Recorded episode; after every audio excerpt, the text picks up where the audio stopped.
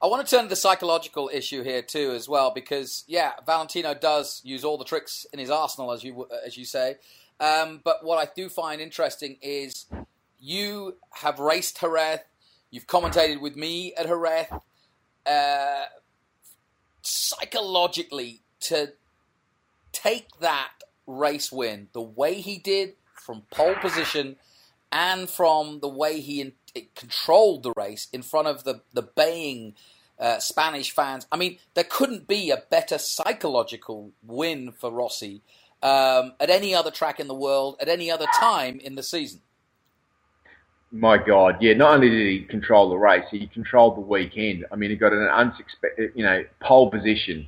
Nobody saw that coming. But you know, okay, yeah, just pole. You know, put that down to a glitch. You know, like but um, you know, like there's a problem with Lorenzo's tire, or you know, Marquez didn't get a clean lap, or whatever. In the end, he was the man that got pole position with that 38.7.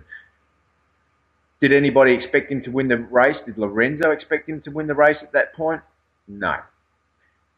So that is the big blow to the Spanish Armada is the fact that um, Rossi was able to come out, get the holeshot, and basically lead from start to finish. Lorenzo did his usual, yep, I'm going to get past you on the first one or two laps. But Rossi fought back, and at that point, Lorenzo knew that he had a fight in his hands. And I'll tell you what, if you're going to win a race, that's the one to win. I don't think anybody saw that coming. If you had said at the start of the year that Lorenzo, that Rossi was going to get pole and win in Jerez, a tight track like that, everybody would laugh at you because there's um, a lot more fancied runners uh, that you would, you know, expect to see winning that race nowadays. Even you know Dani Pedrosa has uh, his good moments, and it's a track that he's done well on. I mean, I thought that he might have, you know, perhaps been on the podium as well. Look, he's been on the podium every other year of his career there, so it's a track that he goes well at. But uh, not this time. It just gelled for Rossi, and yeah, if you're ever going to show your opponents